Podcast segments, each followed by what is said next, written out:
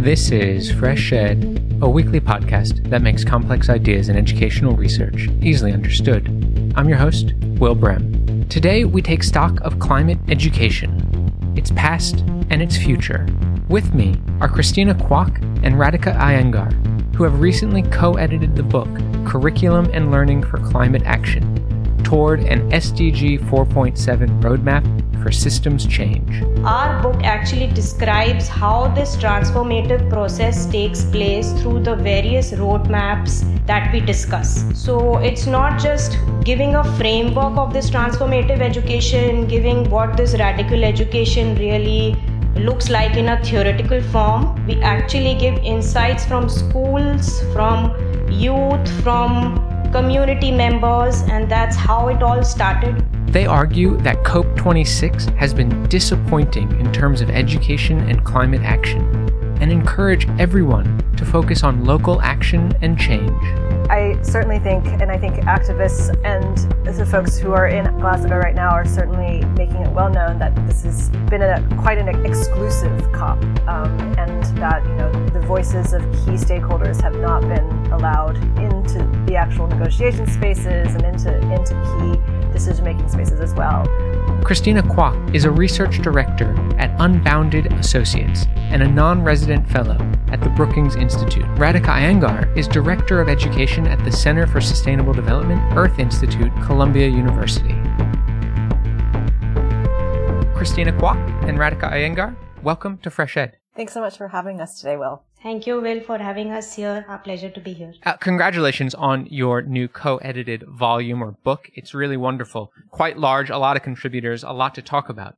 In the book, in the edited collection, you argue that a radical transformation of our education systems is needed to catalyze the scope and scale of mindset change, paradigm shifts, and worldview expansion to address the climate crisis. That's a quote from the book. Give us a sense of what that actually looks like. So thanks, Will, for that question. I think where we are coming from with that particular statement is that, you know, the education system has been quite complicit in perpetuating the kinds of values that enable not only the destruction of the planet, but also deeply embedded uh, social inequities uh, between and across different people.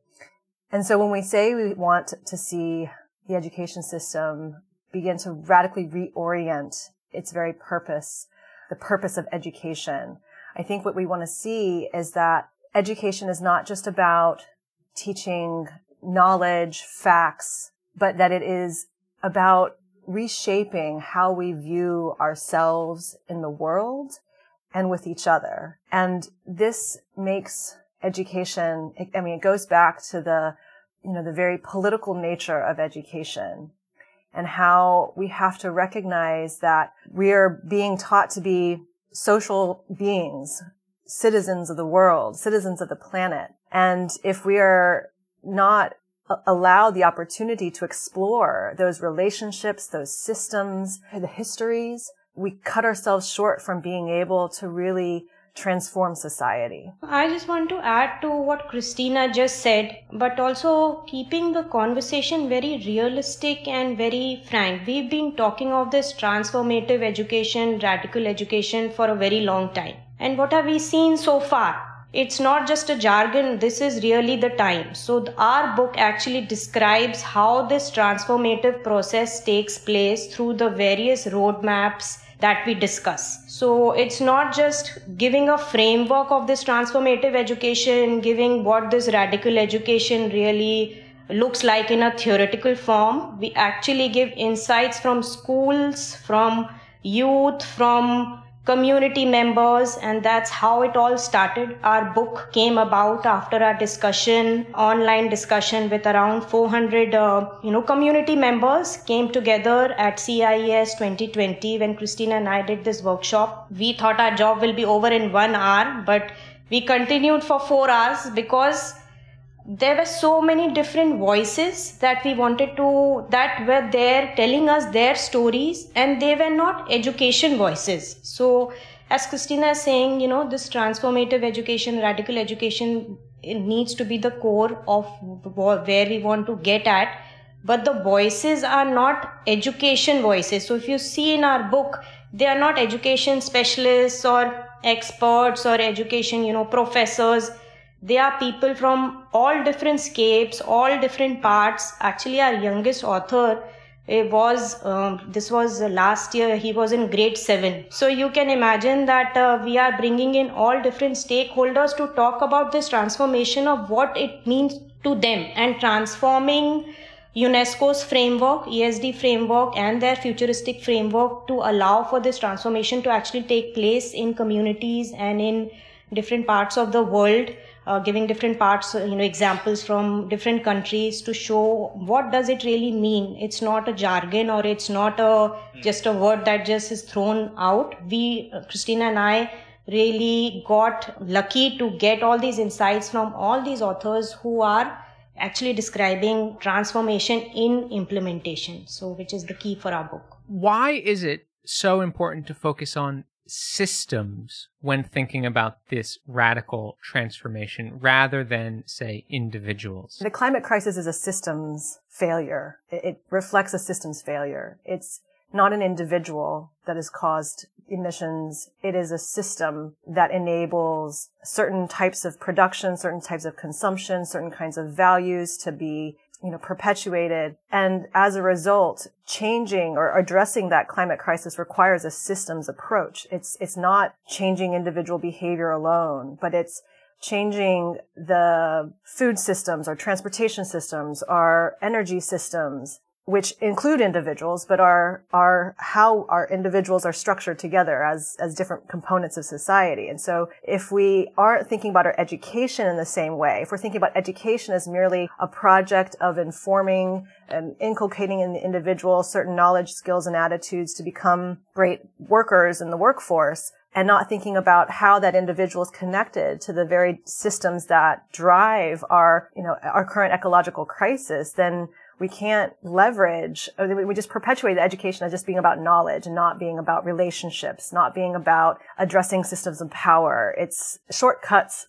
our whole educational endeavor. One of the things that fascinates me is that the United Nations had this thing called the Decade of Education for Sustainable Development between 2005 and 2014, which presumably would try to work towards some of this radical transformation. Did it work? I mean, with 10 years of, you know, sustained effort and focus on education for sustainable development, did the UN accomplish anything in a sense towards that goal of radical transformation that you're talking about? So with ESD decade, what we agreed on was that we didn't agree on one common definition of what ESD means and there was this whole confusion between transfer like you know environmental education climate education esd all sorts of definitions going around. And there were some people who were saying no this is marginalization or this is agenda setting and we are not looking at all the other.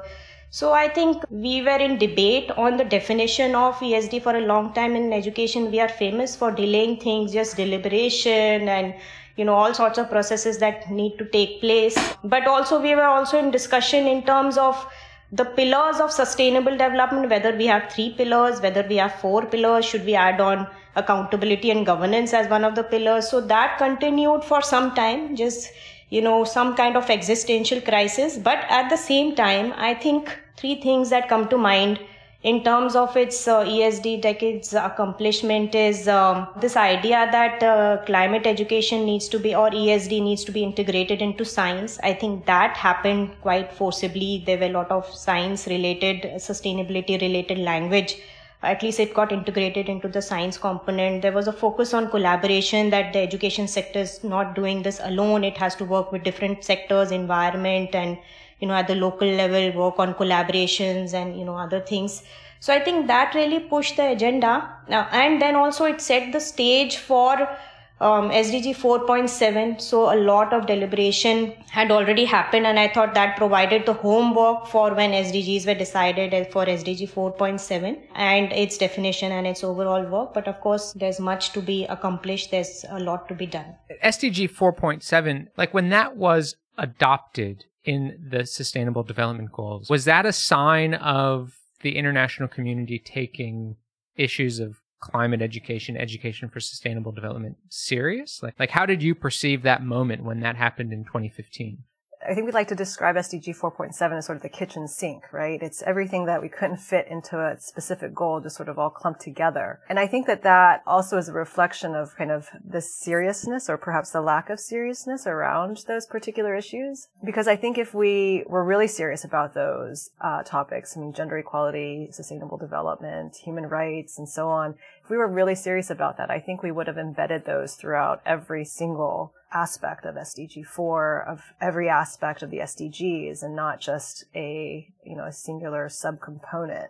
And I mean, climate change at the, uh, the target level, you know, not even referenced. I think that that sort of speaks to kind of where the global community was at that point in time. And I think it, yeah, it just reflects sort of the emphasis within the education sector on a very narrow set of goals. I think you're right. It is sort of like the kitchen sink. It's everything is in SDG 4.7. And on the one hand, it is quite amazing to see the global community sort of agree on these huge ideas that are all lumped together, which maybe was a diplomatic reason or who knows why it ended up happening that way. But could you talk a little bit about the measurement of, of that target? Like how is SDG 4.7 even measured? How do we know, or how does the international community know when it has achieved SDG 4.7? I have a very disappointing answer, Will. We will not know whether we will achieve SDG 4.7 in which country because I think a lot of SDG 4.7 to me is a the language itself is a mix of poetry and mathematics because we have this you know beautiful language around all the things that we need to accomplish and then there are some indicators and just to give you some local examples that are missing which i feel is really a flaw of uh, nationally aggregate data sets which we will not be able to get to see where actually SDG 4.7 uh, progress is. For example, in districts in India, we do these, uh, students do these uh, plantation drives, clearly related to climate change, clearly related to SDG 4.7, these indicators are only at the district level and at national level is just a number that is not even reported for SDG 4.7. Another example is that India with these, with the Greta movement, there's a lot of blogging, you know, marches where a lot of youth are there picking up plastic bags. There are a lot of, uh, you know, drives on plastic, but at the national level there is no aggregation to this. So i see a lot of local activism lot of district level work happening at the district uh, offices planting you know millions of trees. Uh, but those indicators that are locally relevant and or may or may not be even nationally relevant there is no report going to the un saying that we did this. This is how we measure sdg uh, 4.7 Christina can correct me uh, here. Uh, she's done an extensive work on uh, measuring SDG 4.7. I'll let her uh, speak uh, uh, further. But I just wanted to add that I think in a way it is good that we don't have global metrics that measure SDG 4.7. But at the same time, the countries needed to adopt or adapt or develop their own locally relevant SDG 4.7 metrics, which I don't see happening. And those, and there are many other, uh, you know, activities in place that are not being measured. So I don't think we will ever be able to know what is the actual progress of SDG 4.7 and what does it mean to accomplish this in each country context. Yeah, I think the challenge is that the current way that SDG 4.7 is set up to be measured is that it's really focused on the extent of integration within curriculum um, national policies, teacher training, and that sort of thing. And and that, um, as Radhika mentioned, is an extremely low bar for understanding what is the level of progress. There's no indication as to whether or not, you know, again, knowledge transfers into action and what kind of action that might look like depending on context based on certain kinds of, of challenges that communities are facing. And so it becomes really difficult when you're thinking about creating a global uh, indicator of what progress looks like because it is, as the climate crisis indicates, so contextually specific. And so without some kind of locally specific or context specific indication of, of progress, it'll be very difficult to understand you know, how efforts are actually changing the status quo. That seems like a real tension in terms of measurement of trying to measure some sort of global target that is shared by all countries and all communities and then as you're saying that there's so many local variations of what communities are actually doing that are connected to this global goal. I mean, it, it, that tension in measurement, I mean, is that ever going to be resolved or is that something we shouldn't even be trying to do? I, I sort of feel sorry for UNESCO Institute of Statistics. This seems like an impossible endeavor. Well, I think we just have to be very honest about what those indicators are measuring. You know, just recent even worked with Education International to develop a climate change education ambition report card. And so it was very, very clear that the intention of these indicators that we developed was focused on the ambition within policy. And that, you know, in no way does that have an indication as to the implementation or the effectiveness of that climate change education. And so I think maybe, maybe that's where we have to go with our global monitoring and accountability mechanisms is, you know, what are we attempting to measure? Because, you know, definition is an issue still. Understanding the context specificity is also an issue. And when it comes to measurement, perhaps one of the conversations we need to have is, you know, maybe it's the ambition that we're trying to measure and then local contexts, you know, through their more regional measurements of progress, understand more, you know, the kinds of data that can be collected and, and measured for, for benchmarking and, and measuring progress. I just want to add here that one is global and uh, international measurement, and the other is state level measurement. We don't even, so I live in two states one is in New Jersey in the United States, and the other one is in Madhya Pradesh in India. Those are my two countries. And I feel that to make these SDGs locally relevant, the states need to have their own, you know, indicators so that we can say, okay, this is my state, this is where we are heading towards air pollution, this is what my metrics is. There is, so I believe that for United States, there's a new indicator report uh, which SDSN uh, releases every year. This year, the report will be released on the 17th uh, of November.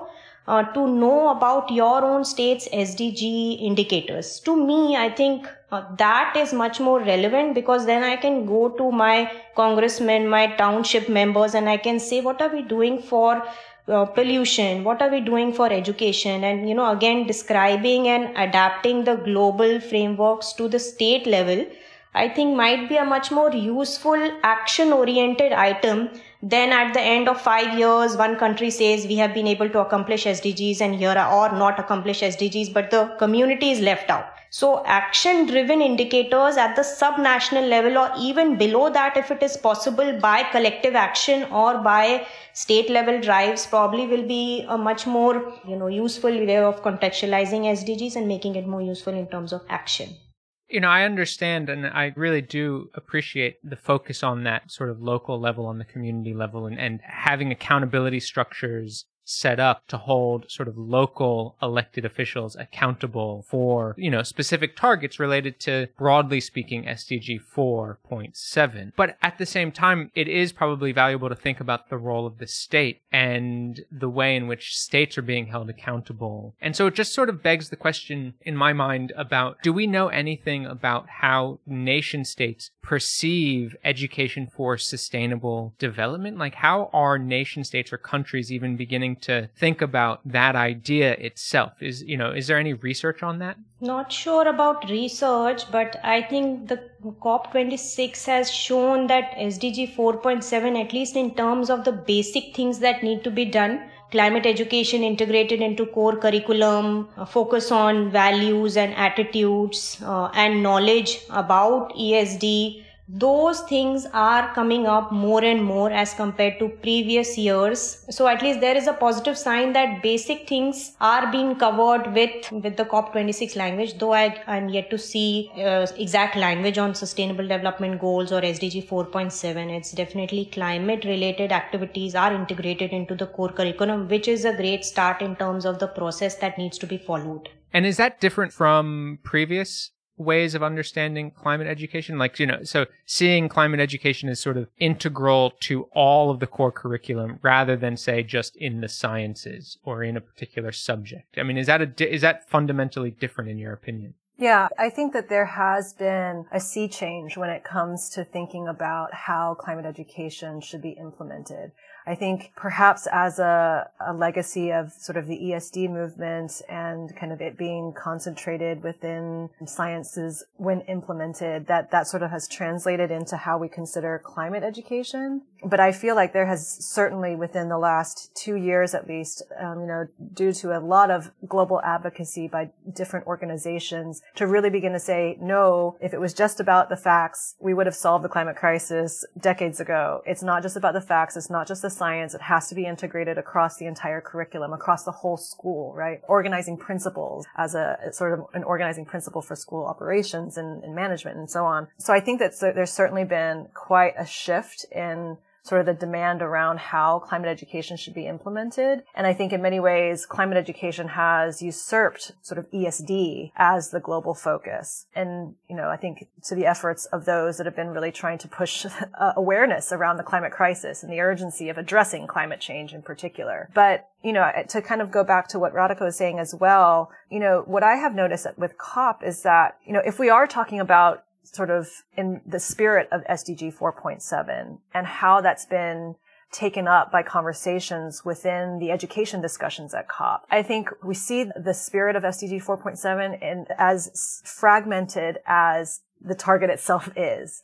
You know, some parties at, COP, um, you know, are all about the inclusion of gender equality language, gender issues in their policy discussions and the negotiations, but human rights have been struck out you know, and this is something because not all parties are, are going to agree on a human rights based approach to education or public participation or, or whatever it might be that they're discussing within within um, the COP you know negotiation rooms. So in some ways, it's great that we have SDG 4.7 because it ensures that those topics are included, or at least give advocates a space to say, "Hey, these are mentioned as our sort of global as global goals." Let's make sure we're talking about it. If they weren't there, we would have no leverage point, right? So in many ways, it's, it's great that we have that framework to say, all right, ACE negotiations, the Action for Climate Empowerment negotiations. We want to see gender issues. We want to see um, human rights. We want to see uh, citizenship. We want to see, you know, civic engagement. We want to see all these different dimensions, and that provides at least some impetus for making the demands. And then it also shows that you know there's great discord when it comes to all parties agreeing to these different com- components. So it certainly highlights the political dimension of um, these topic areas it is interesting to think that you know SDG 4.7 because it includes so many diverse topics like you said human rights and gender equality and education for sustainable development and global citizenship education all these big different topics that probably deserve their own separate target in and of themselves but you could almost see how diplomatically if you put them all together you probably can get enough people to agree on that broad topic. But then in the implementation of it, states can sort of pick and choose which ones of that those you know laundry list that they actually want to support and then sort of push aside push to the side any of the other big topics that they for whatever national reason they do not feel comfortable uh, and willing to address. I mean, it's sort of um, it's like a double-edged sword in a way. That's true, and but I think you know the an absence of inclusion would really prevent us from being able to really demand those that the attention to those. Right? I mean, in our book we have a section that is focused on monitoring and accountability mechanisms. Right? And in that section, it's mostly voices of young people, of students, sort of calling out like here is what our education looks like. And if we are not really making true to the, to SDG 4.7 that calls on these components to be included, like how are we going to make progress on these issues? But the fact that they're there allows us to say, you know, governments, you need to be accountable for these dimensions, right? So I think, um, yeah, you're right. It's a double-edged sword, but it allows for the discourse and allows for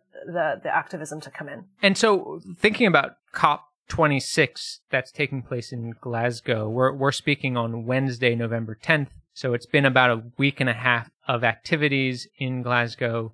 It ends on Friday. So when listeners listen to this podcast, COP26 will already have been over. But given that sort of context, has the activism and has the conversation of education for sustainable development, climate change education, what have countries and states actually agreed to? Has it been meaningful? I think that COP26 just covers the basic essentials and it is running a couple of generations behind. Here we are in our book talking about inclusion, democratization. This whole book is a process of democratization where we are bringing in so many different voices.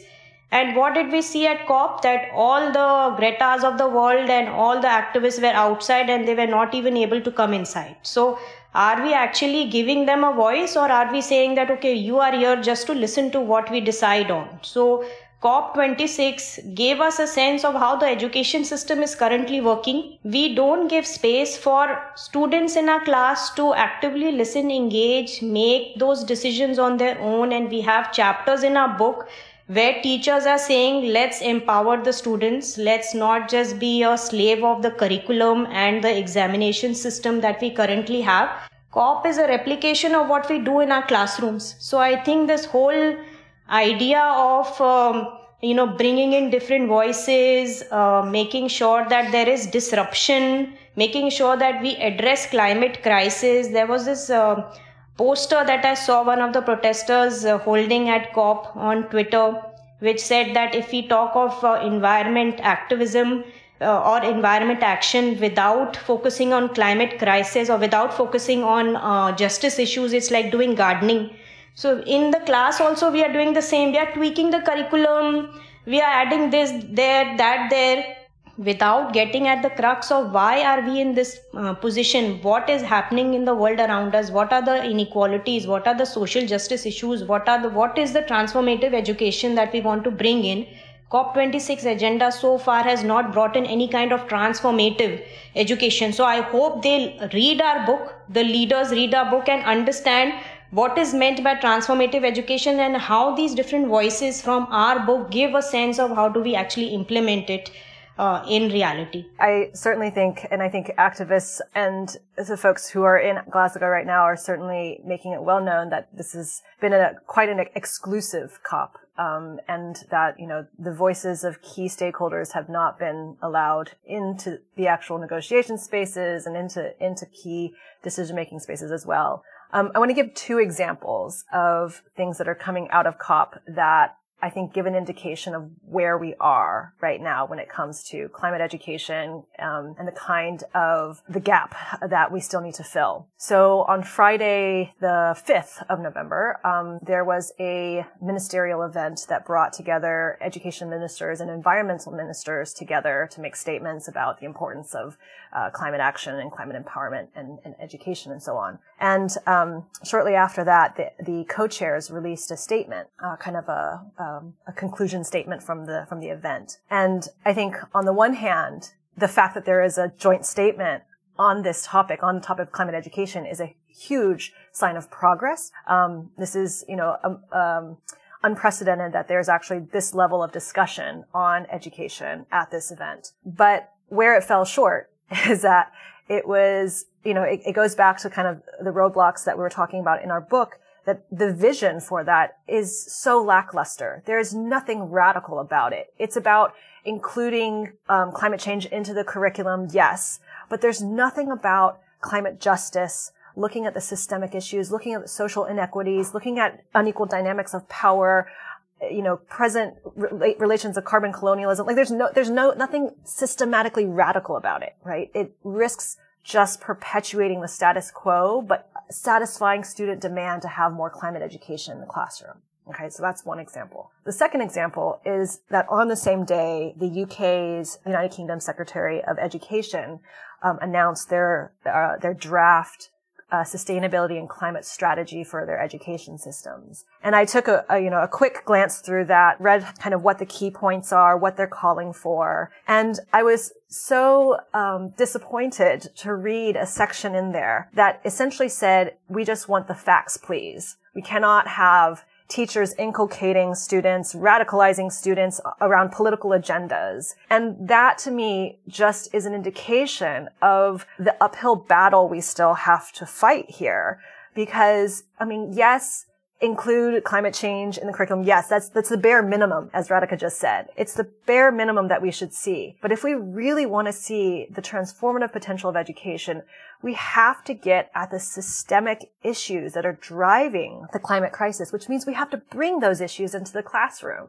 It is a political endeavor. And I just seeing these, you know, this, this, these two paragraphs elaborating on why teachers should, you know, leave their politics at the door and not discuss political issues and not engage in the critical discussions and enable that civic awareness to be built. Like, I feel like it's, um, again, you know, kind of just teasing us and saying, you know, yeah, we'll give you the climate education, but we're not going to change the status quo. We're not going to achieve systems change. We're not going to achieve just transitions because we're really just talking about achieving, you know, a little bit. That's rather depressing, isn't it? I mean, is it too late, right? I mean, like, if that's where we are with COP26, where, you know, on the one hand, a book like yours is pointing to totally different radical transformation of education and showing how it's possible. But then on the other hand, we have this massive international climate conference and you're saying it's baby steps. So, I mean, what, where does that leave us for the future? Future is local will. I think we need to have mock 26 in every county and bring governments to be accountable, do things on our side, bring, demand a lot of accountability from the systems, run for board of education, sit in their township meetings. I think that is, that will be more powerful than going to Glasgow and then standing on the street and not being able to even, you know, witness what's going on inside. I think that is very empowering, uh, disempowering. What will be the change maker will be each one of us doing what we can locally by bringing COP26 locally to our own towns. I think that is the hope. And I think there are a lot of people who are doing that already in terms of their own agenda. But I think bringing in like a cohesive group of people, maybe, you know, have an education person, have, we have all these people in our own communities. So bringing those messages down uh, to our counties and making that a possibility uh, I think is the way forward rather than waiting for national level governments to move and government systems and education systems to move. I also want to say that this uh, SDG 4.7 as uh, broad as it is, it is our last hope. I think it is the Noah's Ark that we require to sail through this tumultuous times because if we don't bring in the uh, ESD plus the global citizenship education together with all different aspects, there is no meaning to the education that we are providing in the schools. We are not going to learn science facts and resolve any kind of climate issue, as uh, Christina has pointed out many times before. So I feel that uh, taking this essence of SDG 4.7 and doing what we can locally with every teacher interaction, with every student interaction is our only hope going forward. I mean, I agree wholeheartedly with Radhika. I feel like COP26 has reaffirmed the importance of local climate action and local educational action. It just illustrates that, you know, when it, when you come and you try to bring parties from very different places and spaces, that there, that this collective action problem really begins to unfold before your eyes, right? But when it comes to the climate crisis, the climate crisis is so incredibly contextualized. Communities feel the impacts. And that's where the action, the most transformative action can happen, just as Radhika was saying. And I think we have to really put our efforts at the local level, allow the, the global politics to still happen because that's, that's still absolutely necessary. It unlocks the finances, it unlocks the policy, it unlocks the resources. We need that. But I think with, given the urgency of the climate crisis, the closing window that we have to take action, it's really how do we empower local communities and how do we scale up these, you know, wonderful case studies that we see in our book so that, you know, communities learn from communities and can, you know, take a little lesson from this one, take a little lesson from that one and make something new and really transform their own community based on what they're experiencing with the climate crisis. And I think that's where we got ahead in the next few years. Christina Kwauk, and Radhika Iyengar. Thank you so much for joining Fresh Ed. It really was a pleasure to talk today. Thank you. Thanks so much, Will. Christina Kwauk works at Unbounded Associates and the Brookings Institute, and Radhika Iyengar works at the Earth Institute Columbia University. Their new co edited book is Curriculum and Learning for Climate Action. A transcript of today's interview can be found at freshedpodcast.com. Please note that opinions expressed on Freshed are solely those of the host or the guest interviewed, not Freshed, which takes no institutional position. If you've liked what you've heard today, please rate us on iTunes or wherever you listen to podcasts. Reviews really do help. Freshed's team includes Sherry Yang, Fatih Akhtas, Obafemi Ogunle, Dion Jiang, Annabella Afroboteng, Anya Lin, Phyllis Che Mensa, and Jose Neto. Original music for Freshed was created by Digital Primate. Freshed is an independently run podcast without advertisements and is made possible by the support of the Open Society Foundations, NORRAG, the Shock Family Fund, and listeners like you. Please consider donating to Freshed by visiting freshedpodcast.com slash donate. Thanks for listening. I'm Will Brehm, and I'll be back next week.